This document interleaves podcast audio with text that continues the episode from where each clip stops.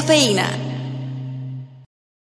Y bienvenidos a este tercer episodio de los cuentos de la cafeína. Mi nombre es Javier Luques y primero que nada quiero darle las gracias a todas las personas que vieron el primero y el segundo episodio, también las personas que vieron el, el review del Melodrip y bueno, quiero invitarlos a que vayan a ver ahorita mismo, que ya se lo subí el domingo, el short review del Clear Coffee que probé. Y bueno, quiero comentarles un poco primero, antes de comenzar, que voy a cambiar la modalidad, como les he explicado, de que iba a subir un episodio y un, y un review. El episodio el martes y el review los jueves. Lo voy a cambiar porque la verdad es que tiene mucho trabajo de, edición. Así que voy a subir dos reviews al mes, dos reviews largos, y voy a subir cuatro short reviews, o bueno, dependiendo todo, voy a subir un short review todos los domingos, que lo pueden ver en Instagram como Reels. De una vez quiero decirles que vayan y que le den follow a la página de Instagram como arroba los cuentos de la cafeína y que bueno le den me gusta, que vean el show review, que vean el meme que, que hice del Melodrip, que está bien divertido. También le me gusta todas las fotos que he subido, eh, los clips de, de los episodios y bueno, disfruten el contenido que estoy subiendo también en eh, el perfil de Instagram. Y bueno, también vayan y síganme en mi Instagram eh, como arroba gourmet.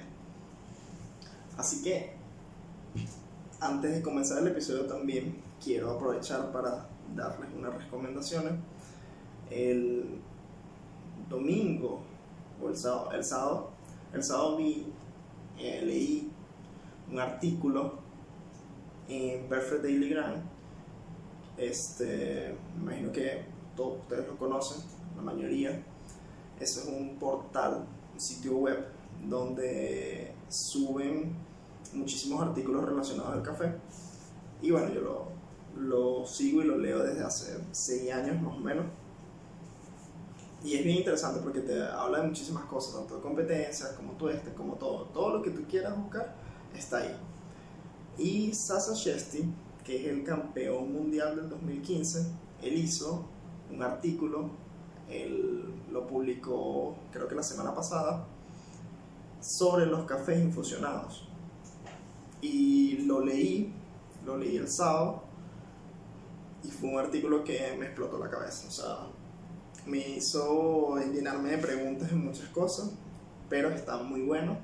Sé que, le, que les va a gustar, así que vayan a Perfect Daily Grind. Voy a dejar por aquí el link, le voy a mostrar también la foto para que vean cuál es el artículo y que puedan disfrutarlo y bueno, hacerse unas cuantas preguntas de, de, qué, de qué es lo que pasa. No les voy a dar ningún spoiler. También quiero recomendarles la película que, donde participa Sasa Shesti, eh, que se llama The Coffee Heroes. Esa es una película donde ellos, básicamente la primicia es de cómo ellos encontraron el café que iban a llevar para el campeonato, el campeonato mundial.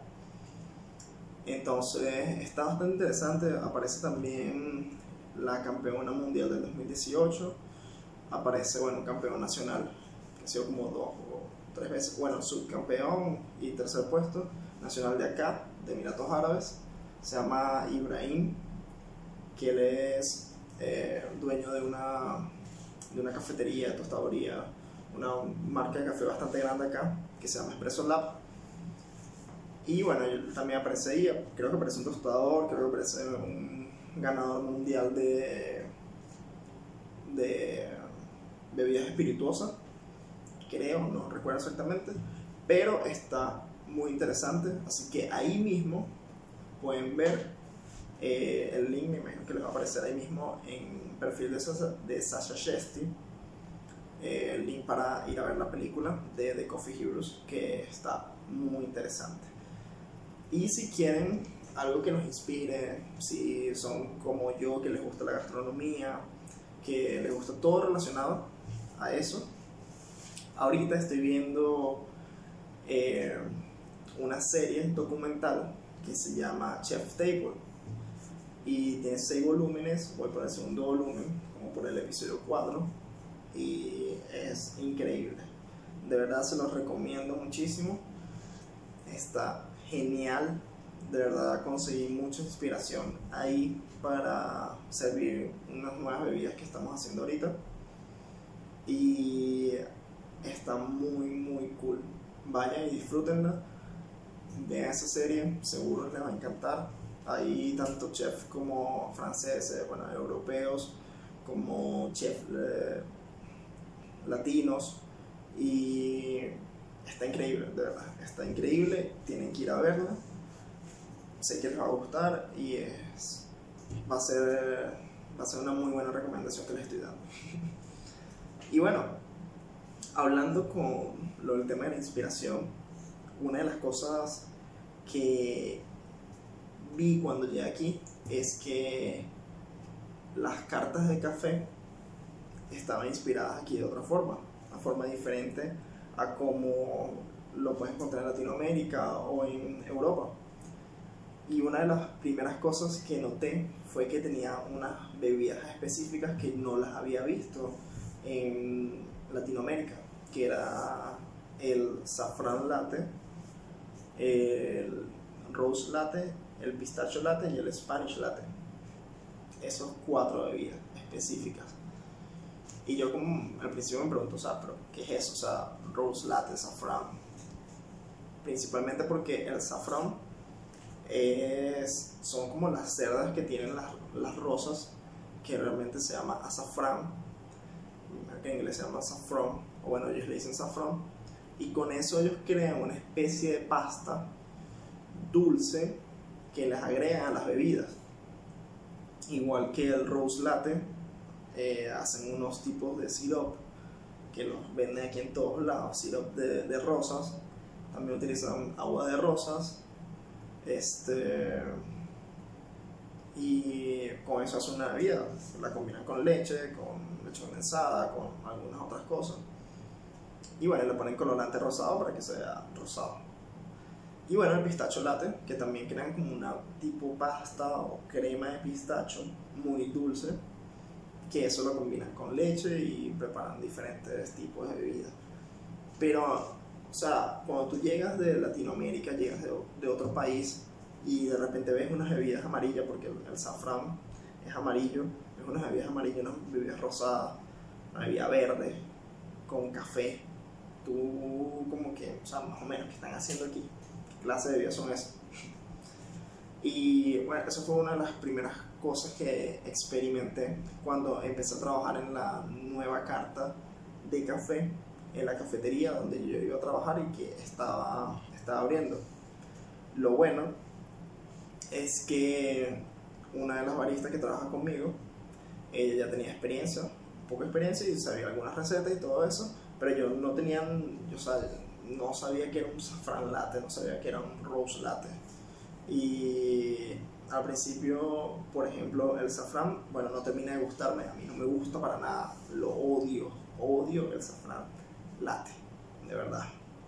Es que, o sea, puedo entender el azafrán para algunas comidas, pero una bebida y que sea dulce, ¿no? Tiene un sabor como un sabor como plástico, un sabor como muy feo, o sea, a mí, a mí no me gusta para nada, es como, o sea, un tipo de rosa que metieron ahí con agua y mucho azúcar, sabe, sabe horrible, a mí no me gusta, no me gusta para nada, a muchas personas aquí les gusta el saffron latte, les gusta el, hacen como un cake de safrán también aquí, que hacen una como un pequeño syrup de safran y se lo untan en ese cake.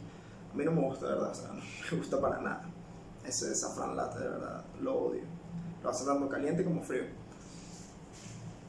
Pero bueno, particularmente esas son las cuatro bebidas que se encuentran acá.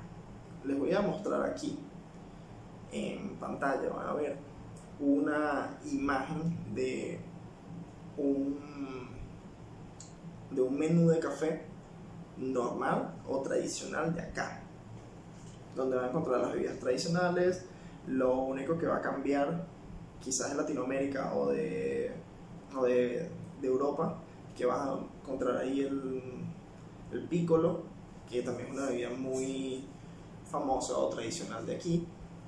Y bueno, también está el flat white, el latte, el cappuccino, esos son normales, está el espresso, normal, que muy poca gente aquí consume espresso.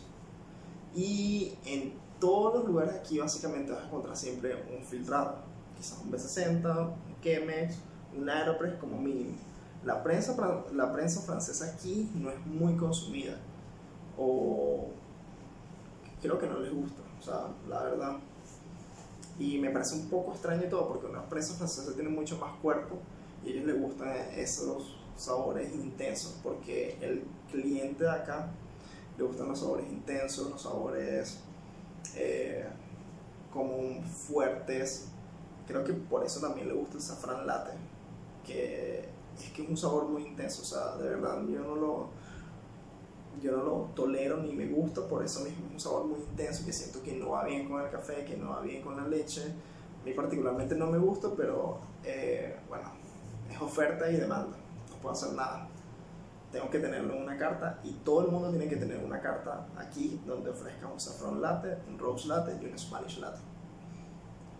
Y bueno, llego aquí y me encuentro un Spanish latte, que básicamente eso es como un café bombón para Latinoamérica, que es un café con leche condensada. O sea, la receta más básica, eso es lo que sería un Spanish latte aquí tanto frío como, como caliente. Les voy a dejar las fotos aquí de las tres bebidas que les menciono, cómo son frías para que vean y cómo te pueden como que llamar la atención cuando tú vas a, a una, una cafetería de especialidad y de repente ves esas bebidas que van saliendo frías y dices como que, o sea, está tomando café con algo rosado, con qué lo están haciendo, con con colita para Venezuela o con cola para la gente de, Perú, creo, sí que le echan, que se le dice cola. Bueno, piensen que se están tomando eso con cereza, no sé exactamente qué, qué, qué puede pensar alguna persona por primera vez que vea una bebida rosada o una bebida amarilla, o sea, ¿qué será esa bebida amarilla que le están echando? La verde, bueno, se puede pensar que sería un... ¿Cómo que se llama esta bebida que es verde? Que es a base de té. Ahorita no recuerdo, creo que es chai o no. Bueno, es una bebida que es verde. Ahorita se me olvidó el nombre. Pero sí se te hace un poco extraño hasta que ya empiezas a ver cómo son las preparaciones y qué es lo que lleva. Particularmente, a mí no soy muy fanático de ninguna de esas bebidas. El pistacho latte o el... Sí, el pistacho latte tanto frío como caliente, no soy fanático de eso. Nunca voy a pedir eso en una cafetería especialidad.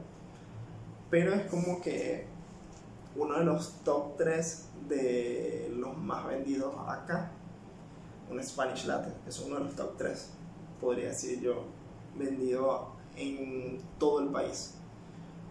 Porque es una bebida dulce, una bebida que le gusta a las mujeres, que le gusta a los hombres, es refrescante si lo quieren frío, siendo un país donde hace mucho calor, que es la mayoría del tiempo, son como 3 o 4 meses de, de invierno, lo demás es un calor infernal, así que las bebidas frías aquí son sumamente importantes y, y bueno, buscan algo que sea refrescante, que venga con leche y con café y sea dulce y lo disfruten tanto mujeres como hombres. Así que el Spanish Latte diría yo que es una de las bebidas más vendidas en todo Emiratos Árabes, siendo Dubái, Abu Dhabi, todos los Emiratos. ¿Y por qué es una bebida tan vendida? Por eso que les digo que es dulce, dependiendo de la receta que tú tengas, va a ser que sea una bebida dulce, que sea una bebida que se le sienta el café, que se le sienta la leche, va a tener una buena textura, Y también, bueno, todo depende con la, con la presentación que le des. Eh, yo, por ejemplo, la presento en capas, como la van a ver ahorita en una imagen. Y la mía no lleva solamente leche condensada en mi receta, sino que lleva otras cosas. Y así lo hacen algunos otros otras cafeterías de especialidad que le ponen su receta diferente. Y lo mismo me imagino que ser con el rose latte, con el saffron latte o con el pistacho latte. Aparte de sus bases que son eh, la crema de saffron, la, la, crema de pistacho, el syrup de rosa o agua de rosa, más lo que le quieran añadir. Pero si eso se, se siente algo raro, se siente algo extraño que tú encuentres esas bebidas tan específicas y dulces, muy, muy dulces, en una carta de café de cafetería de especialidad, que todas las cafeterías especialidad las tienen porque son necesarias. Sin embargo, yo tuve esta conversación con un dueño de una cafetería de acá, siento, perdón,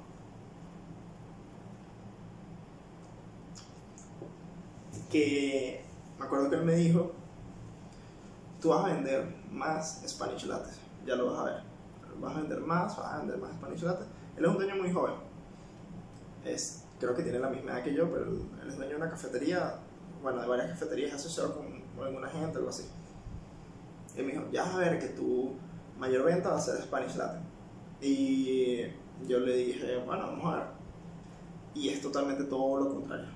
Es lo menos que vendemos porque tratamos de, tener una calidad muy alta de café, muy alta, así que la mayoría de las personas vienen por los filtrados y nuestra mayor venta son los B60, tanto frío como caliente. Y bueno, algunas otras, creo que el Spanish Latte, tanto frío como caliente, es una de las bebidas que menos se vende. También porque nosotros impulsamos a tener una carta de bebidas frías muy amplia, que no todas las cafeterías acá la tienen. Tienen algunas bebidas, por ejemplo, una bebida fría que se puede encontrar mucho aquí es el hibiscus, que es esta, podría llamarse como la flor de, eh, de Jamaica, flor de Jamaica que la hacen fría, la hacen algunos, no sé, creo que le ponen gelatina, hacen que sea bien dulce y refrescante. Eh, utilizan mucho eso acá, utilizan la cáscara de café, que yo ahorita estoy tomando cáscara de café, pero estoy tomando caliente, bueno, ya tibia. Ellos la utilizan fría y la hacen como si fuera una tipo, este, como nitro, nitro cáscara, que la hace ser algo espumosa y podría tener hasta la textura de una, de una gaseosa. Y bueno, esas son como que las bebidas, como las bebidas especiales que podrían tener aquí frías, que son sin café. Pero nosotros particularmente quisimos hacer una una, una este, carta amplia de bebidas especiales que contienen café, pero son refrescantes, son frías, que simplemente se sirven frías. Entonces, Aquí se utilizan muchos sirops, muchísimos sirops se, se utilizan acá. A mí, a mí particularmente me gusta hacer los sirops mm, de forma natural, hacerlo yo mismo. Aquí la mayoría de las personas lo compran porque tienes variedad, variedad de sirops, muchísima, o sea, muchísima variedad. Yo fui, cuando llegué acá, tenía como un mes, fuimos a como una capacitación o una capacitación fue, fuimos a una degustación de sirops en un lugar que son las mismas personas que venden las máquinas Sanremo. Entonces tenían todos los tipos de Sanremos ahí, la Sanremo, este, creo que es la Estudio, o bueno, tenían todas las Sanremo, la Sanremo Ópera, estoy recordando, bueno, tenían todas las Sanremos ahí y teníamos accesibilidad para utilizarlo. Y bueno, estábamos probando lo que eran sus sirops, que, que tenían ahí específico. Y ahí fue donde yo encontré el sirop para la bebida, la primera bebida icónica que se hizo en la cafetería que fue llamada Granada. Este, bueno, yo lo llamé así, que es una bebida que tiene este, granada, esta fruta o llamada en inglés pomegranate, tiene naranja y tiene eh, frambuesa. Y eso lo combiné con un espresso y un poco de agua y hielo. Y la hice en el shaker como un tipo eh, shakerato y gustó muchísimo. Gustó mucho, mucho, mucho. Y bueno, la gente le encantó y, y Granada estaba ahí todo el tiempo. Cuando nosotros abrimos, la idea era que todos los meses se hiciera una bebida nueva. Entonces, no hicimos eso como que todos los meses, pero sí teníamos como que otras bebidas diferentes. Y empezamos a sacar algunas otras bebidas, algunas otras cosas que a la gente le fue gustando. También con todo el tema de la pandemia, como que dejamos de crear algunas cosas, pero cuando ya pasó lo de la pandemia, o aquí se, se, se regularizó mejor, empezamos a crear otras bebidas. Así que nosotros tenemos una, una amplia lista de bebidas que no las encuentras en otro lado y son todas a base de café o a base de cold básicamente. Totalmente diferente a la mayoría de las cafeterías acá, que las mayoría de las cafeterías acá lo que tienen son mojitos. Eh, los mojitos aquí no tienen alcohol por ser un, país eh, musulmán, no consumen alcohol o el consumo de alcohol es muy reducido. Así que tienen diferentes tipos de mojitos que hacen llamar mojitos con combinaciones súper extrañas, o bueno, no extrañas, sino diferentes combinaciones, pero no llevan ningún tipo de alcohol. Lo único que llevan es como un agua tónica, o llevan algún agua con gas, o 7-Up, algo así, hacen mojitos de diferentes tipos de fruta, le ponen eh, frutas diferentes o sirops diferentes también, como les dije que utilizan demasiados sirops, entonces puedes conseguir sirop de, de pepino, que es dulce también. Eh, puedes conseguir el sirope que tú quieras, hasta de, mantequilla de maní, el sirope acá. Entonces, todo eso lo puedes agregar y hacer diferentes tipos de bebidas y, y bueno, a las personas les va a gustar o, o, se van a sentir bien, algo así, sienten que están tomando una bebida refrescante. Que no digo que esté mal, pero bueno, a mí particularmente no es que no me guste mucho, sino como que no voy a pedir mucho un mojito. que siento que no es como un mojito, es más básicamente como una bebida gaseosa que le pusieron algo tipo, algún tipo de fruta y ya. O sea, no la veo tan especial. Pero bueno, eh, eso es básicamente como que las cartas acá. Tienen también una amplia lista, la mayoría de miles de mojitos, de tés, de cosas. Bueno, hay como que lugares donde venden jugos, jugos de todo tipo. Aquí hacen mucho jugo de, de aguacate con leche, sin leche. Es como en Brasil, en Brasil toman mucho el aguacate así. Mm, bueno, contándole aquí una, una anécdota, mi compañera es de Filipinas. Ella me dice que en Filipinas solamente utiliza el aguacate para, para tomarse un jugo. Cuando ella llega acá, que ella estaba trabajando en una, en una cadena de restaurantes muy grande que se llama Chili's, este, ella me dice, ahí fue cuando yo probé por primera vez una ensalada que no fuera dulce o que no fuera un jugo, este, probé por, por primera vez el aguacate o la palta que fuera salada. O sea, que le pusieran sal y estuviera en, una ensalada con tomate y con algunas otras cosas. Esa fue la primera vez que yo lo probé, que no sabía.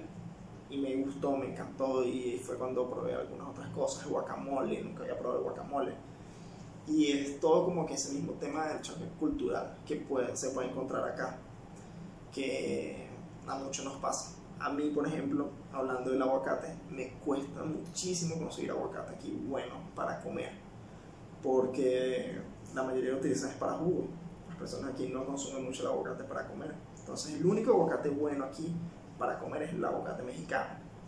Es mucho más costoso y también es difícil de conseguirlo en que esté en buen estado porque todo es importado. Aquí todo es importado.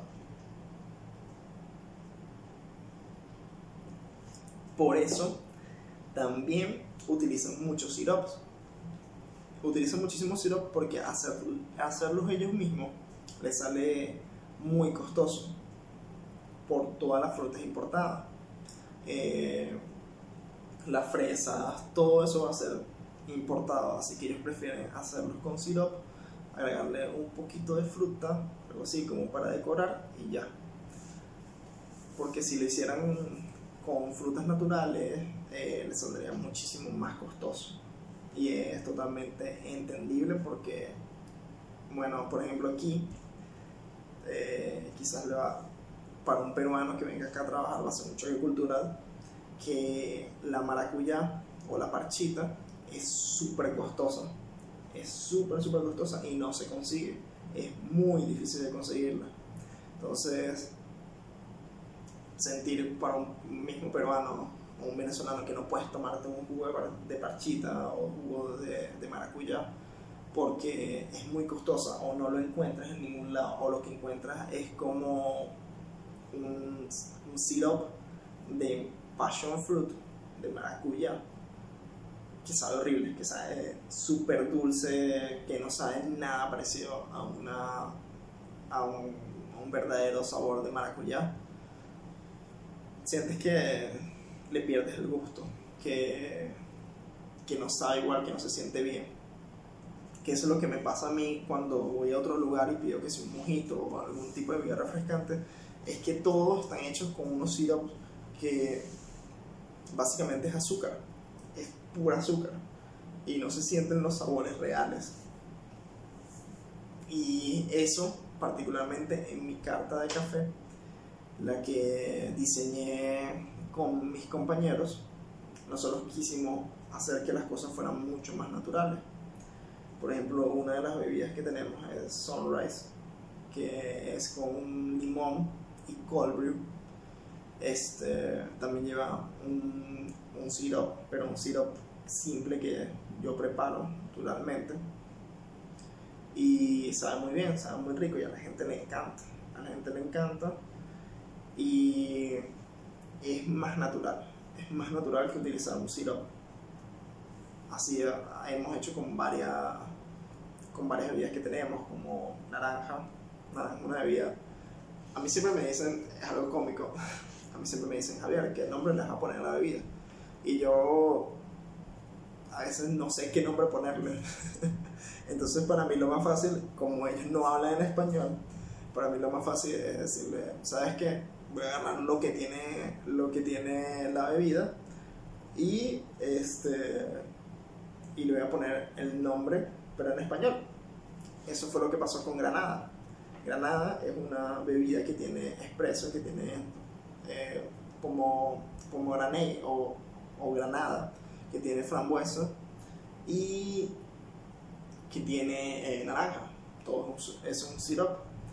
Y lo más fácil para mí fue ponerle un nombre que fuera sencillo para que ellos lo entendieran. Y, y le dije, bueno, que se va a llamar Granada.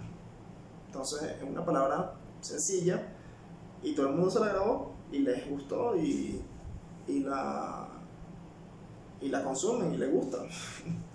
Así que es súper sencilla de hacerlo, es súper sencilla de aprenderlo y no es difícil para ellos pronunciarlo. Así que ese mismo concepto a la gente le, le ha gustado. Y me pregunto, o sea, ¿qué es Granada? ¿Por qué se llama Granada? También porque la, la Granada es una bomba, entonces también la relacionan con eso. Y ha sido gracioso de cierta forma cada vez que me preguntan de cómo le voy a poner nombre a algo, porque yo lo que pienso es simplemente en traducirlo. o sea, así de flojo soy. Pero bueno. Este. Así que así son los menús, o así son las cartas de un café especialidad acá. donde vas a encontrar esas cuatro bebidas que son el, eh, el Spanish Latte, el Rose Latte, el Saffron Latte y el Pistacho. Y lo demás que puedes encontrar así, serían que si hibiscus, el, lo que les comenté que es la cáscara y máximo que sea unos mojitos o algo así. Así que, es una, que no es un tipo de carta muy amplia. Mi jefe me comenta, uno de mis jefes, yo tengo tres, uno de mis jefes me comenta que él está donde él vive, vive como tres horas acá. Me dice que él está en una cafetería donde tiene varios amigos ahí, tostadores y baristas. Y me dice que ellos están empezando a hacer, a hacer bebidas nuevas donde están mezclando cosas. Y eh, él viene y dice, o siento como que están muy atrás porque nosotros, ellos tienen mucho más tiempo abiertos que nosotros. Y nosotros tenemos una bebida muy amplia de, de bebidas a base de cold y todo eso que ellos ahorita están empezando. Y es como que, o sea, nosotros ya vamos con un paso adelante en eso. Porque la mayoría de las personas aquí como que no se arriesgan o no quieren hacer algo, algo único o algo con sabores diferentes nuestras bebidas tienen sabores diferentes, tienen, mezclamos cosas como remolacha con, con este maracuyá. Si tenemos una bebida que tiene remolacha y tiene maracuyá, y a las personas les gusta y saben muy bien, o sea, realmente sabe rico. Y las personas aquí o los baristas, no sé, dependiendo también de su experiencia, como que no se atreven a experimentar eso con el café y quizás se le, se le cierran las posibilidades de hacerle llegar a ellos nuevos sabores o nuevas combinaciones que ellos no conocían, que las normales de toda la vida, que son el Spanish Latte, el Rose Latte, el Saffron Latte y el Pistacho, que son bebidas muy dulces que simplemente tienen sabores cremosos y ya. Y que a mí particularmente el saffron lo odio, lo voy a odiar con toda mi vida nunca me vas a gustar. Nunca. Pero sí. Les tengo que confesar algo. Hablar aquí por un tiempo te seca la boca. Así que por eso estoy tomando algo, porque me seca tanto la boca como la garganta. Así que bueno, quiero otra vez invitarlos a que vayan y se suscriban en el canal. Si no están suscritos, suscríbanse ya, denle like, compartanlo con sus amigos, vayan también y den follow a Instagram, mi Instagram también, eh, el Instagram de los cuentos de la cafeína, a mi Instagram personal. Y no solamente eso, sino que quiero también que le den follow y que sigan y que vean, vean el material que suben de las personas que me han ayudado con este proyecto. Que les voy a dejar los links acá una de ellas es Elisa B. Art, que ella es la persona que se encarga de hacer todo lo que son las portadas de los episodios, las portadas de los reviews, ella se encarga de hacer todo eso. Eh, bueno, también Ananda, Ananda Araujo, que ella es la que se encargó de hacer el logo, el logo de los cuentos de la cafeína y Moisés, que él es el que hizo el jingle que ustedes escuchan en el opening. Así que les pido que vayan, se suscriban, le, bueno, no se suscriban, le den follow a sus cuentas de Instagram. Ellos son personas muy, muy talentosas que hacen cosas muy cool y de verdad eso los ayudaría. También quería comentarles que ahorita estoy pasando por un proceso donde estoy practicando mucho porque el 18, el 17, perdón, voy a competir en el nacional de Aeropress. Así que bueno, me estoy preparando para eso. Van a ver que el próximo review, shot review que voy a subir, voy a estar haciendo un Aeropress que va relacionado con eso. Así que sé que les va a gustar el próximo shot review. También vayan y vean los otros episodios, el primer episodio y el segundo.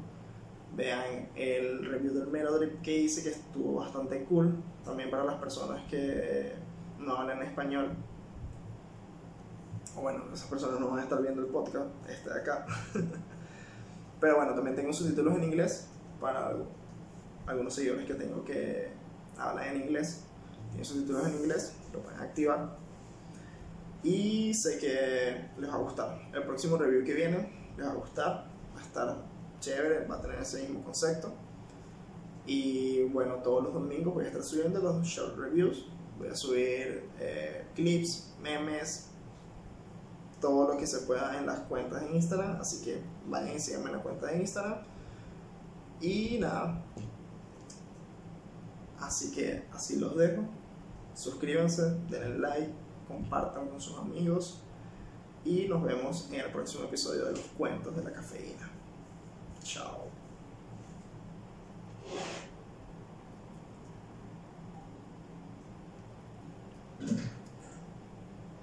Tenía sed.